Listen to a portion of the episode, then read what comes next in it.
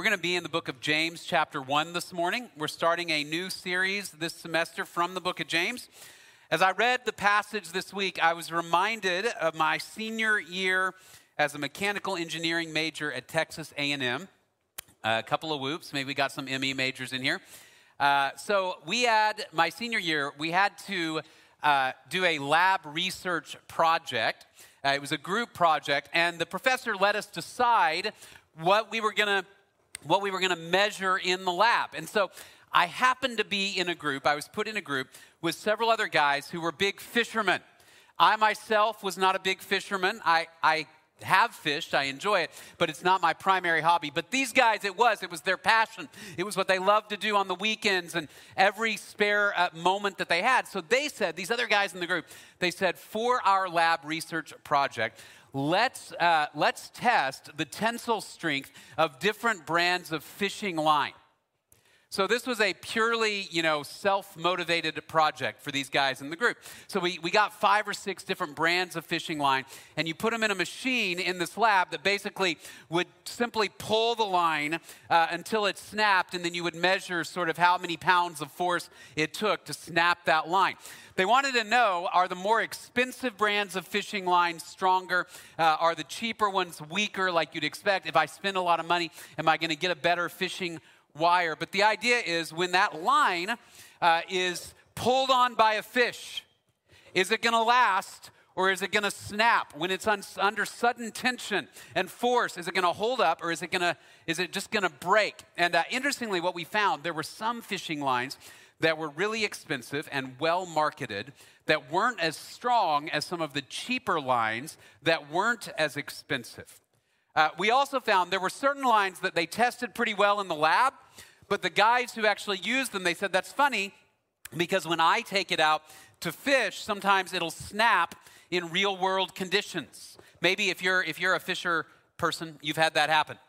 Right? You've had that experience. You, you get a fish on the end of the line and you start pulling it in, and suddenly you feel the line go slack and you pull it up. I've had this happen, and there's no hook left. The line is broken. Now, if you're a really experienced uh, fishermen. You're going to say that's because you happened to catch the largest fish that was ever caught. That's why the line broke. Right? So you're like, I was at Lake Somerville and I know this was a 300 pound catfish that broke the line. I'm sure of it. Uh, the reality is, it probably wasn't. It's probably just like a 20 pound bass or something along those lines. But you had either a weak line or maybe the line was just nicked a little bit because it got little abrasions and, and little uh, uh, attacks upon it as it was under the water. There, we also found there are certain lines that are susceptible to water. The strength actually diminishes in water, which is surprising because water is a regular feature of fishing. right? So, so under lab conditions, it did okay. But in the real world, it didn't do so great.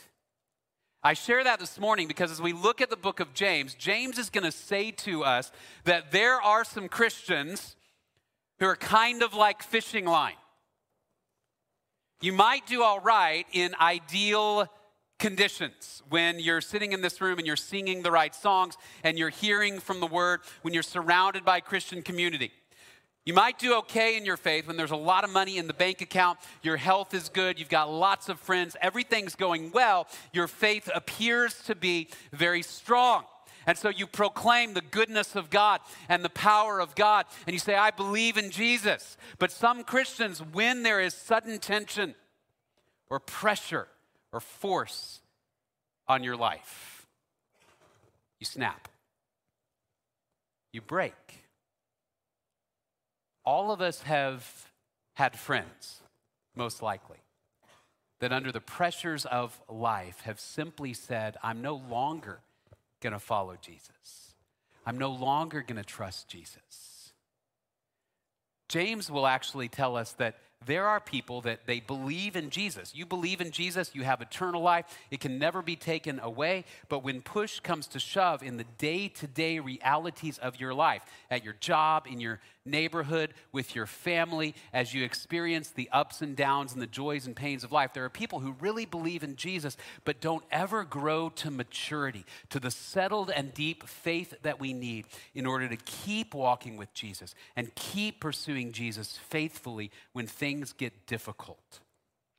And so the book of James was written in part to help us chart a path to follow Jesus in the real life circumstances we face all the time, to follow Jesus in every area of our lives, even when it's hard, even when there are external pressures that threaten to snap us or threaten to break us. The book of James is not primarily a book with a lot of theology or a lot of doctrine, although there is doctrine in it. There's even a couple of really doctrinally difficult portions of the book of James. But the book of James more is an intensely practical book that's going to say uh, when the rubber meets the road, when life gets hard, when you're facing opposition, when you're facing uncertainty, when the bank account is thin, how well are you going to walk with Jesus? James is going to say if you know Jesus Christ, everything ought to change. The way you think about the life that you live, the way you use your money, the way you make decisions, the way you treat other people, the way you speak, the way you think, everything about your life ought to change in light of the reality that Jesus Christ died for your sins and rose from the dead. And if Jesus rose from the dead and defeated death and sin, then there is no trial, there is no suffering, there is no circumstance that he can't carry you through to the other side. And so we're going to look at the book of James this semester as we learn what does it look like to deepen our faith, to become people whose external behavior and words matches the faith that we profess. This integrity of life, this wholeness of life. Before I dive into James 1, let me just give you a little bit of background on the book of James. I'm, I'm actually going to read James 1 1 uh, as we dive into this background. James 1 1, he says, James, a bondservant of God and of the Lord Jesus Christ, to the 12 tribes who are dispersed abroad, greetings. So let me begin here and just give us a little bit of background. The author of the book is James, probably almost certainly James, the half brother of Jesus. So there are a few Jameses in the New Testament. It was a common name. In Greek, it's actually the word Jacobus or Jacob. Uh, there was at least one James uh, that was one of the closest disciples of Jesus. You see him mentioned a lot in connection with Peter and John. Jesus would often gather up with Peter, James, and John. That's not the James who wrote this book, almost certainly not the same guy. The reason is because that James we find was martyred very early in the history of the Christian church, uh, within a couple of years after Christ's death and resurrection. So this book was written just a little later than that. Uh, there's also James the Lesser, another one of Jesus' disciples. Probably not that guy, because uh, this book is written with a level of authority and a level of uh, power that uh, probably isn't attributed to that James in the early church.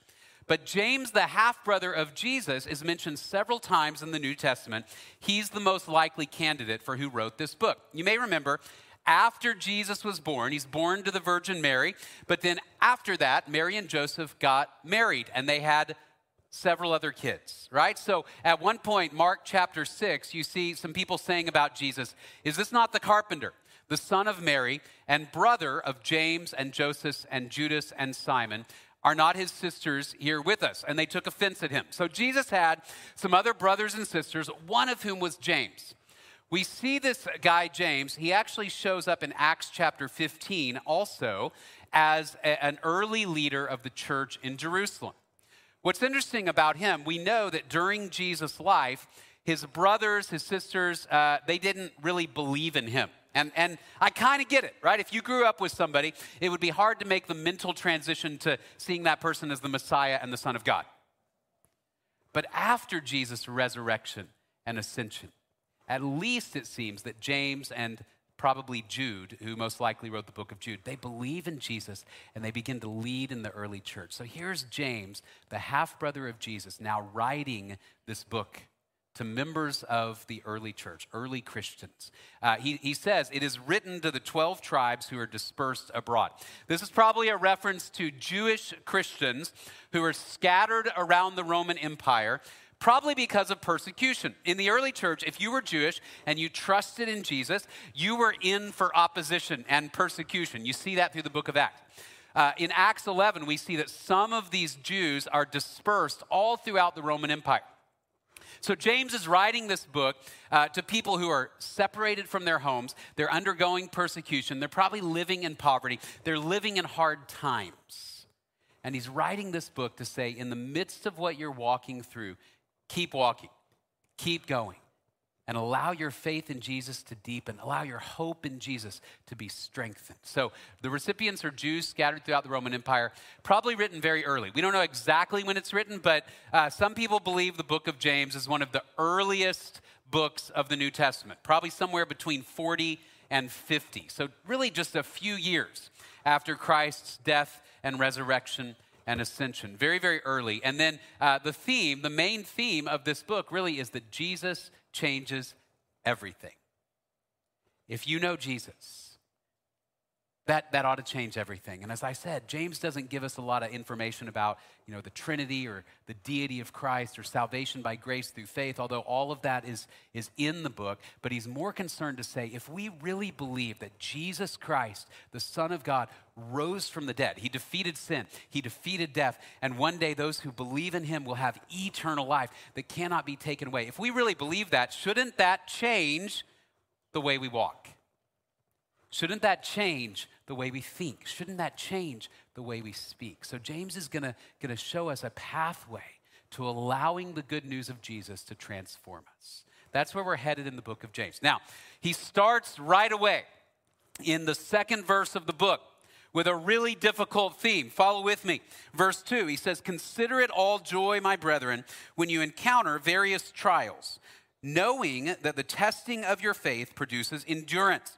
And let endurance have its perfect result so that you may be perfect and complete, lacking in nothing. So James dives right in. He does, there's no like, hey, how you doing or anything along those lines. He just says, hey guys, consider it all joy when you encounter various trials. Now, as we've said, this is because the people James was writing to had hard lives. They were trusting in Jesus in a cultural context where that wasn't popular. They were separated from their homes, from their friends, in some cases from their families. They were away from everything they knew, surrounded in cases by people who didn't even speak the same language, so they were lonely and they were poor. In the, in the first century, we're going to see a lot in this book, by the way, about money and wealth. There were wealthy landowners who often would uh, oppress uh, poor uh, poor people who worked the land. And so you have these people who are also probably working the land, and so they're struggling with financial difficulty and religious persecution and isolation. So James dives right in. He says, Hey, count it all joy when you encounter various trials. Here's what we're going to see uh, James is going to going to take us through this week. His main point in this first section of the book of James, he's going to say, I want you to understand suffering can strengthen our faith and focus our hope. Suffering can strengthen our faith and focus our hope. Uh, notice he says uh, various kinds of trials,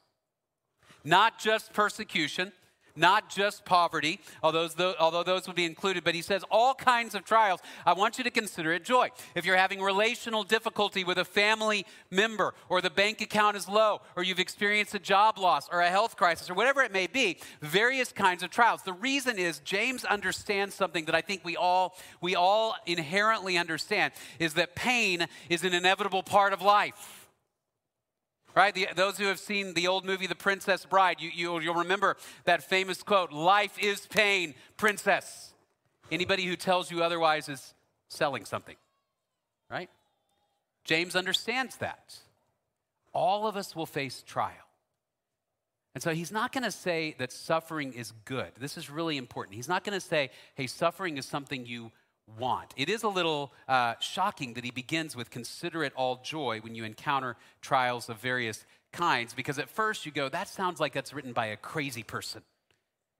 Right? None of us have ever uh, had like a, a job loss party, right? You lose a job and you're like, hey, let's celebrate, woohoo. You don't do that. Only crazy people do that kind of thing. Only crazy people want to suffer, want to hurt. So, this is important. We're going to see as we walk through. James is not saying that suffering is something we should seek or long for, nor is he saying that suffering is good. Suffering is a result of a fallen world. Nor is he saying that God inflicts suffering on us. In fact, he'll say just the opposite later in the chapter that what God does is God gives good gifts. Here's what he's saying, though that for the Christian, we can approach suffering with joy. Not because we're suffering, but because we know what suffering can produce within us. Because suffering can work something good in us, even if it is creating chaos around us. That suffering can transform us rather than destroy us. That we have the opportunity, if we know Jesus Christ, to respond to suffering in a way that doesn't snap us or break us in half but to respond to suffering in a way actually that deepens our trust in Jesus and also focuses our hope so that our hope is no longer in the things of this world, in our money, in our talent, in our cleverness, in our connections, whatever it may be, but only in Jesus Christ, our resurrected Savior. So James begins this section by saying, when trials come, first of all, I want you to rejoice in God's purposes. Rejoice in God's purposes. And again, he says, Consider it all joy, my brethren, when you encounter various trials, all kinds of trials. Why? Knowing that the testing of your faith produces endurance. Now, what we're going to see this word for trials that he uses. He uses it here, he uses it throughout the chapter. It's actually a Greek word that can refer either to external trials, right? A, a flat tire, a job loss, relational challenges, whatever it may be. It can refer to external trials. It can also refer to temptation that's internal. This is going to be really important. Same Greek word. And the idea is that these external trials can also produce in us internal temptation to sin, to disobey God, to say, I want to go my own way rather than God's way. I want to get out of this trial by doing my own thing, pursuing my own wisdom, by violating God's values or God's commands. That's the way I'm going to go in the midst of trial and temptation. James is going to say these external temptations or trials can produce internal temptations. But right now, he's talking about the external, right here at the beginning of the chapter. And he says, Know this, that when you encounter those trials, the testing of your faith produces endurance. That is, as you endure trial, there's a certain grit that you develop, a certain ability to walk through these trials and bear up under them. Uh, now, he's not, he's not saying, hey, God is just going to launch more and more stuff on you to see at what point you snap. Right? He's not saying God's up there going, okay, I'm just going to keep piling, piling, piling, piling. The point is not endurance. The point, he says in the next verse, is actually maturity. He says, so that your faith, which is tested, it produces endurance. Then he says, the endurance has its perfect result. What's its result? That you may be two things perfect or mature. This is the Greek word teleos, mature and complete. This, these are two related concepts. He says, when your faith is tested, first of all, it makes you mature.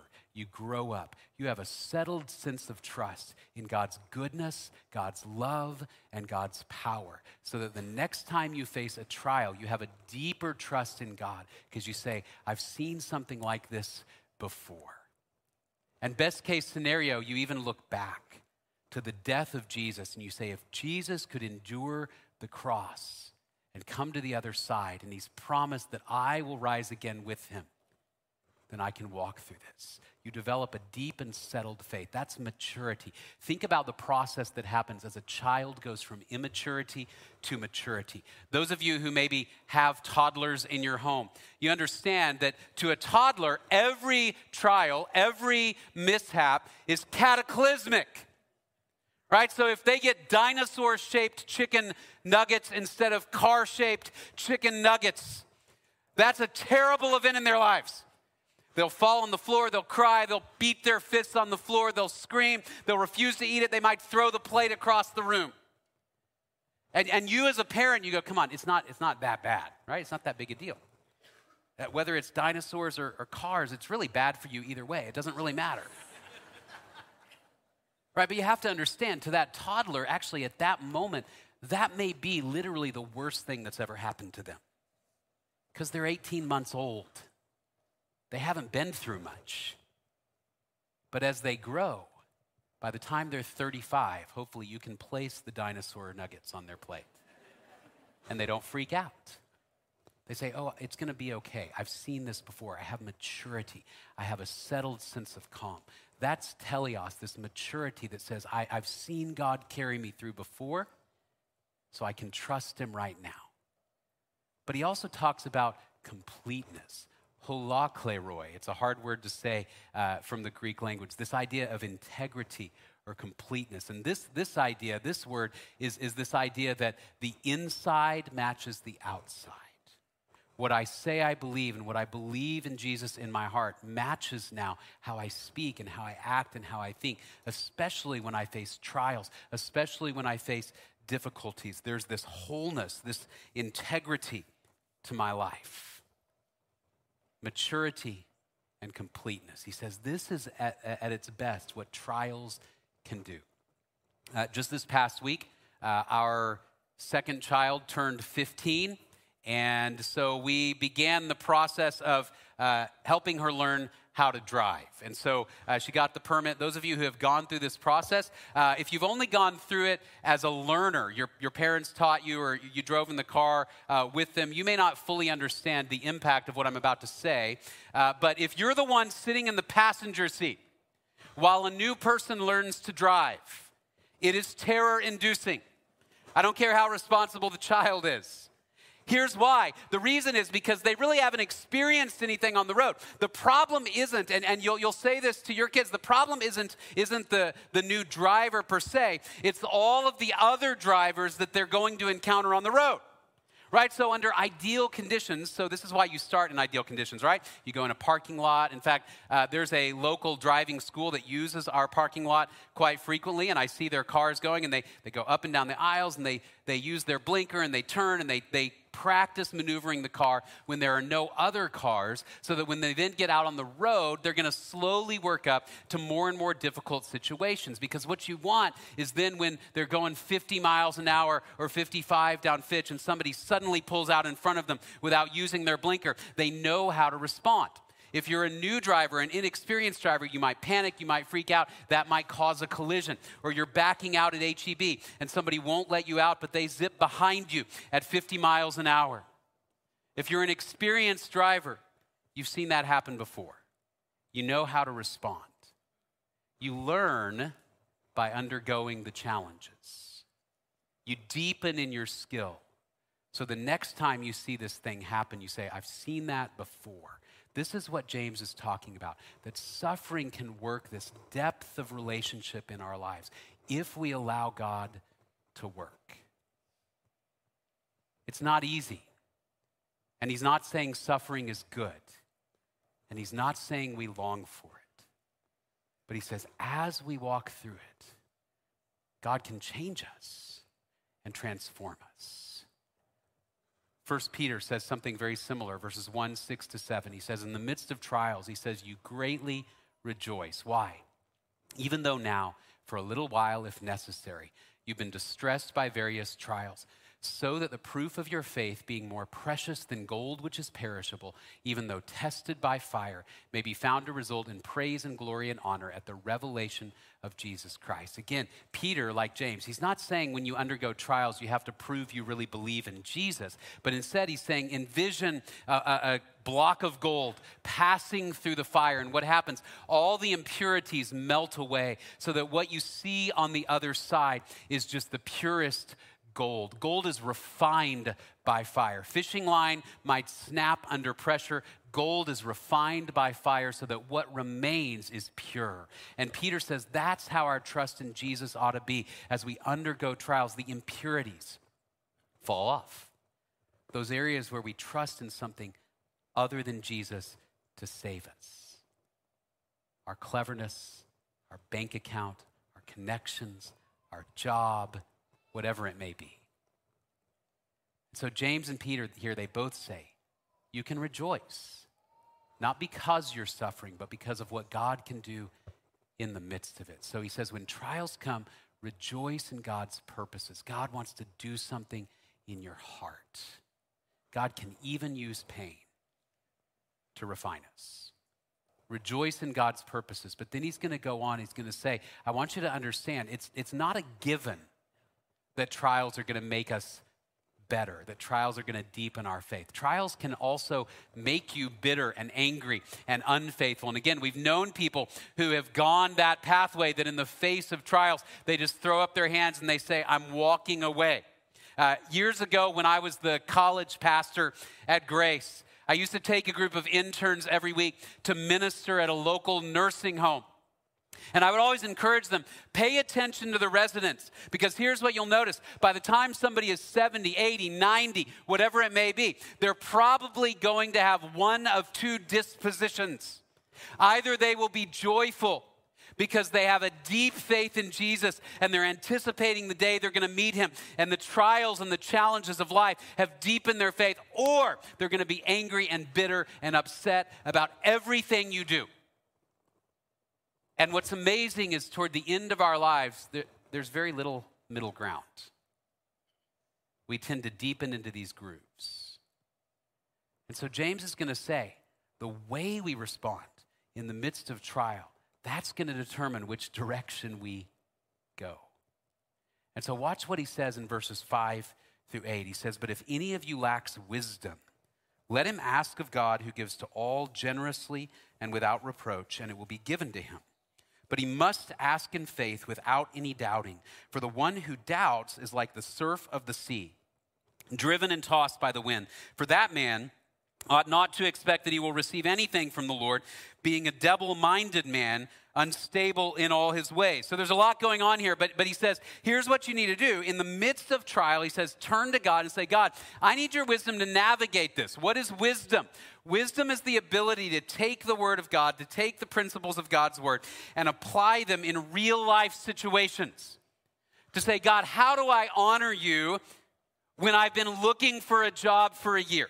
God, how do I honor you when I've tried really hard to make this relationship work with my spouse, and it seems to always be strained and difficult. God, how do I honor you when I might be facing a health crisis that could lead to my death? What do I do? What do I say? How do I navigate this? That's what wisdom is. We need that so that suffering doesn't destroy us, but it transforms us, so that it works what God wants us to have inside of our hearts. And so James says, You come before God in those moments and you ask Him for wisdom. And he says, God gives generously and without reproach. In other words, God is always open handed when it comes to wisdom. He says, He'll always say, Sure, I will give you the wisdom that you need open handed and ready to give. This is sometimes hard for us to understand because as human beings, we're not always like this.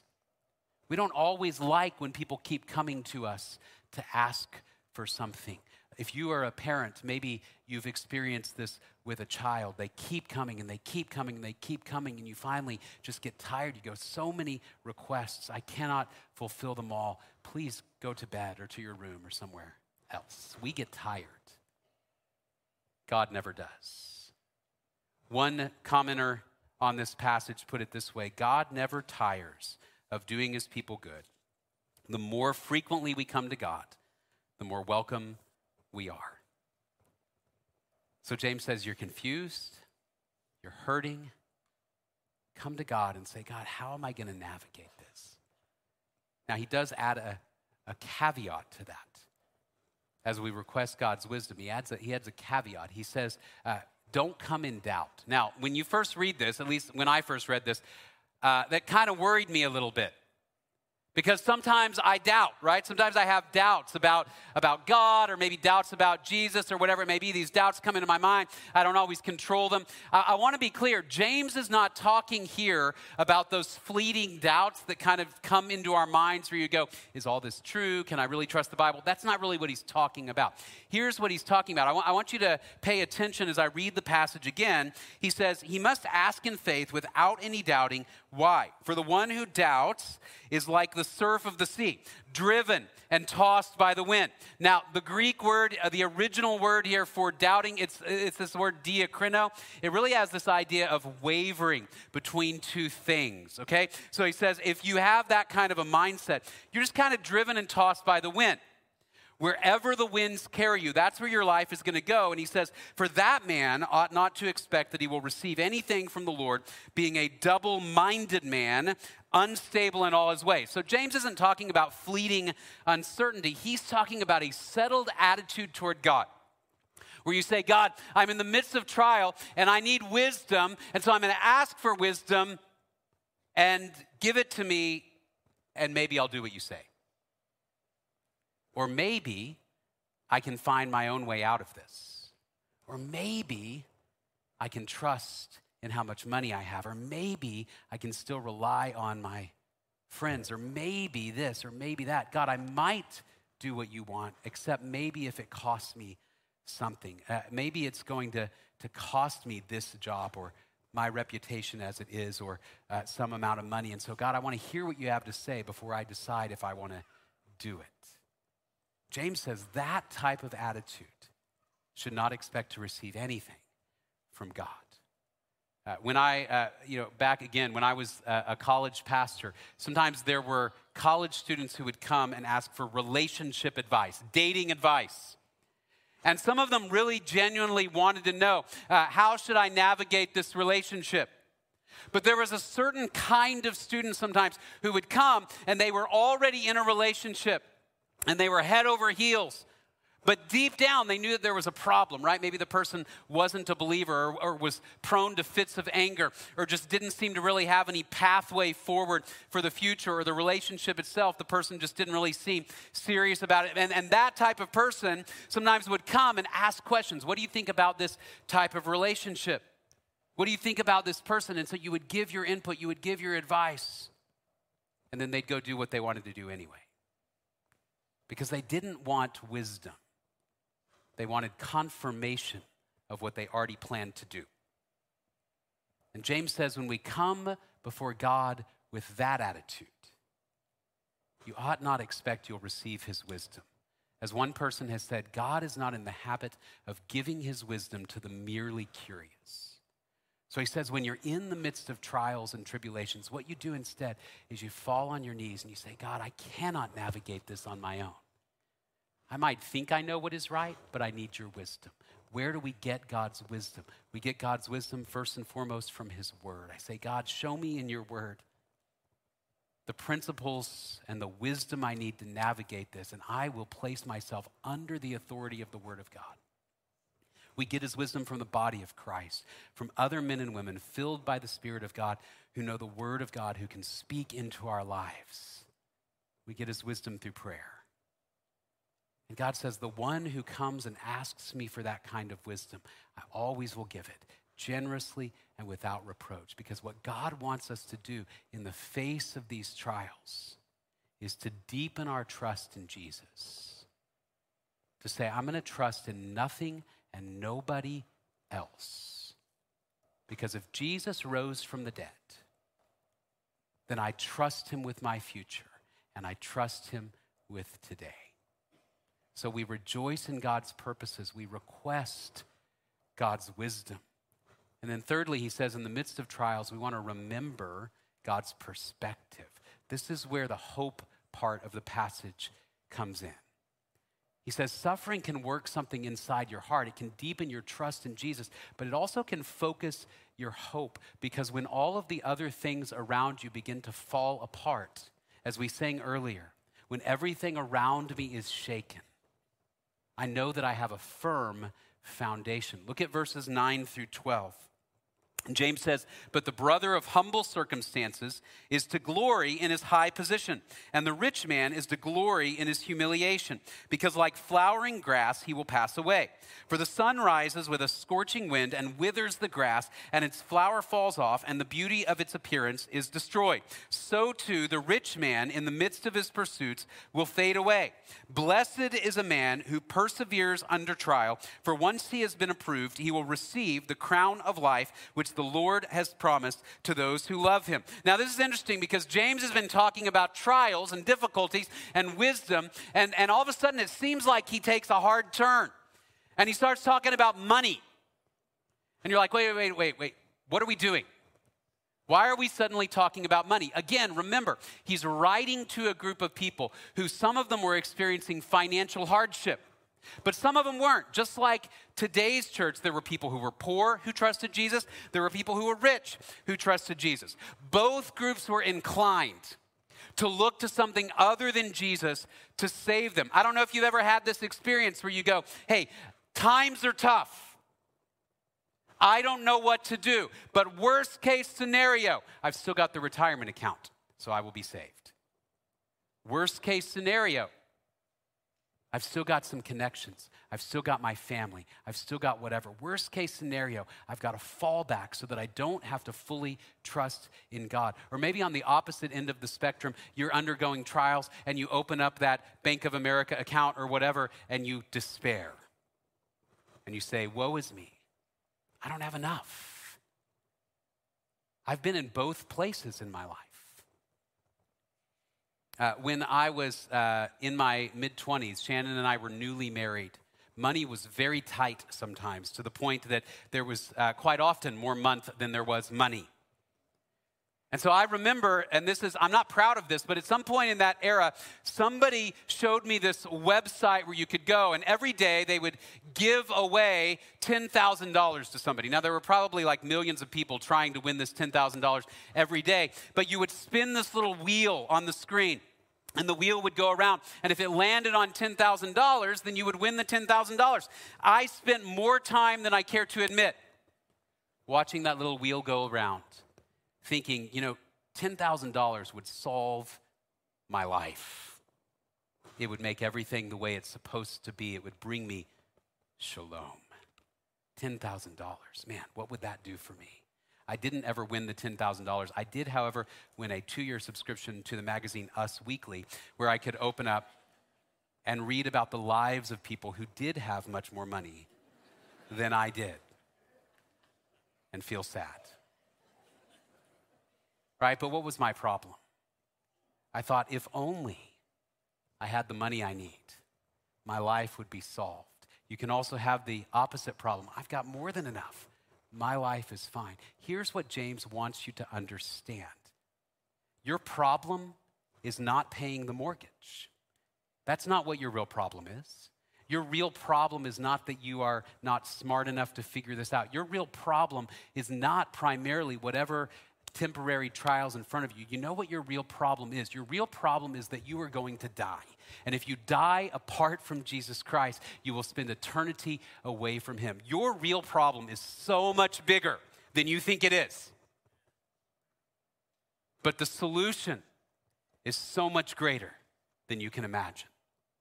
That we don't trust in the bank account, we trust in a risen Savior. We don't trust and how smart we are, how clever we are, how connected we are, how charismatic we are, how much money we have in the bank, how good our health is, how fast we can run. We don't trust in anything other than that Jesus Christ took death in our place and rose again, and he solved our real problem. And so James says, look, if you're poor, you don't need to worry about the fact that nobody cares who you are and you're not important and you don't have any money. Don't worry about that. You boast in your exaltation in Jesus Christ because as Jesus rose from the dead, you will one day rise from the dead with him and you will have more riches than you can even fathom. But if you're rich, you don't boast in that money. You boast in your identification with the death and the resurrection of Jesus Christ because your money will fade. You can't take it with you. Psalm 49 says, Do not be afraid when a man becomes rich, when the glory of his house is increased, for when he dies, he will carry nothing away. His glory will not descend after him. Your wealth won't save you. Your smarts won't save you. Your friends won't save you. Only Jesus can save you.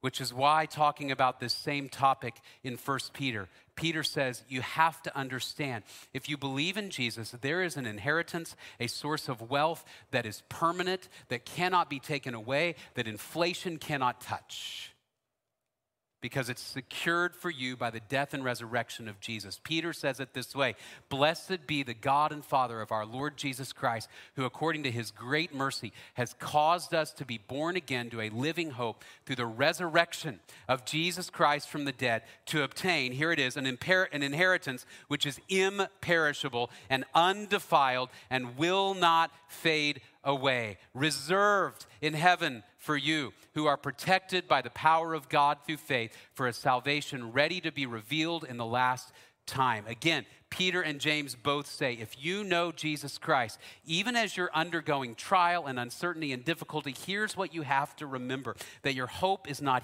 here, your hope is with Jesus. Your foundation cannot be shaken.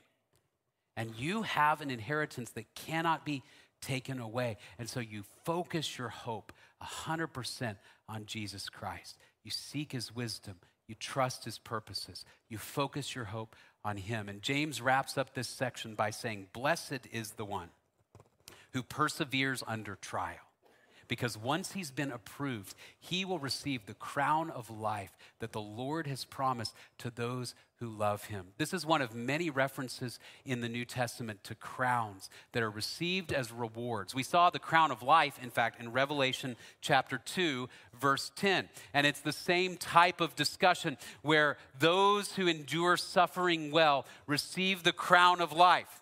There are several different crowns mentioned in the New Testament.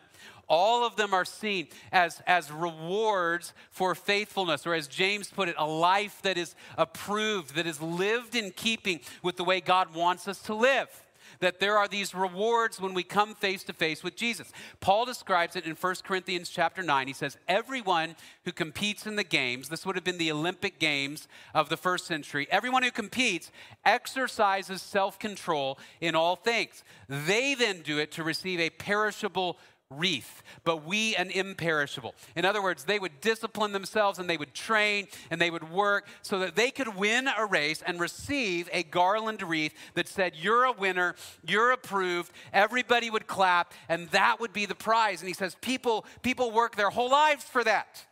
It's true in our culture as well. The Olympic gold medal, people work their whole lives for it. He says they do it to receive an award, a crown that is perishable. Ours is imperishable. It cannot be taken away because what we're, what we're moving toward, and, and, and we see this as we endure trials, what we're seeking, I really think these crowns ultimately, what they really represent is the approval and the praise of Jesus Christ because that's always the context in which they're mentioned. The crown itself, it's not that you just get a nice trinket to hang up in your heavenly apartment but it is that you get to hear Jesus Christ say, Well done. Well done. When you endured trial, you did not allow it to break you. You didn't walk away. You didn't give up. But you allowed it to deepen your faith and to focus your hope. And you drilled down and focused your hope only on Jesus Christ. Well done.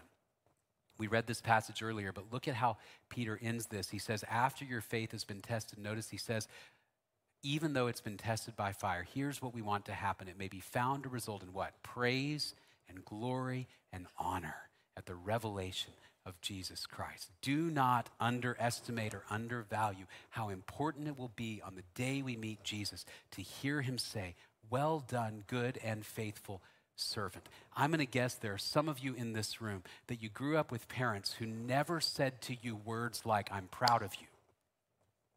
Well done. You did a good job.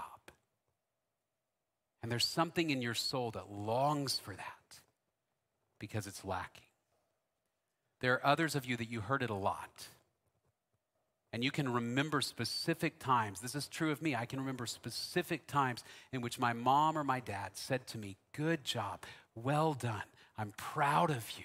And I cherish those words. In our family, one of the things we do when somebody has a birthday is at dinner on their birthday, we offer them verbal blessings. Here are some things I love about you. Here's why I'm glad you're in our family. Here's some things that you do well. And we, we give them these words. You know, it's interesting, even as kids grow up, and sometimes they're like, don't make me the center of attention, don't talk about me, don't look at, me, you know, whatever.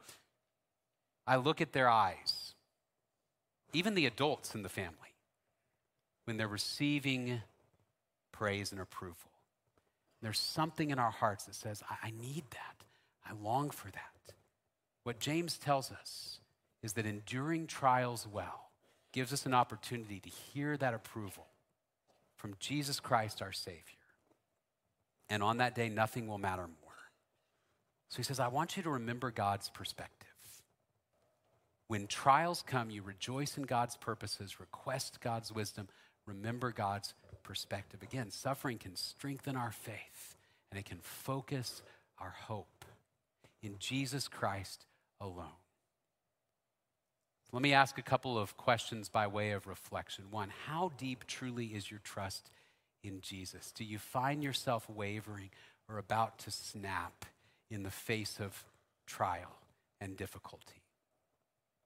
As we walk through the book of James, he's going to show us how to develop this grit that we need to walk well. If you don't yet know Jesus Christ, the only way to have this type of hope, this type of faith, that, that, that God will prevail and that you will have eternal life even beyond the suffering of this world, the only way to have that type of confidence that your suffering is temporary is to believe in Jesus Christ.